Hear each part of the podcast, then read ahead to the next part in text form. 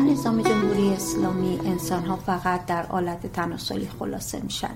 اینه که انسان ها وارد ایران که میشن به آلت تناسلی تنزل پیدا می‌کنن. من میشم آلت تناسلی ماده. منم میشم آلت تناسلی. اما وقتی که در یک جامعه مرد سالار یک آقایی در مورد ناموس صحبت می‌کنه منظور زنان خانواده. و این زنان خانواده می‌تونه همسر، خواهر، دختر یا حتی مادر باشه.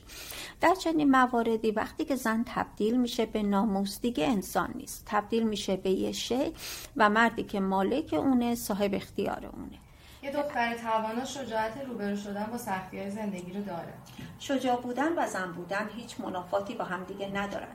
ما می‌تونیم بدون ضعف و ناتوانی با زندگی روبرو بشیم و مسئولیت هر لحظه از زندگیمون رو خودمون به عهده بگیریم. منظور اینه که وقتی شما به عنوان پسر توی جامعه مرد سالار به دنیا میایید یاد می‌گیرید که باید کار کنید پول درارید و زنهای خانواده مراقبت کنید. یاد می‌گیرید که بقای نسل خانواده به شما بستگی داره و اینکه اقتدار و کنترل جزء فضیلت های مردم دقیقا. کار درست رو می‌کنیم.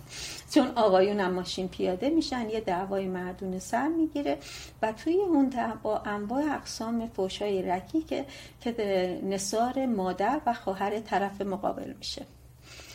سلام. من تیما هستم. منم سپیده هستم. و اینجا اتاق آبیه. موضوع بحث امروز ما در مورد فوشای جنسیتیه.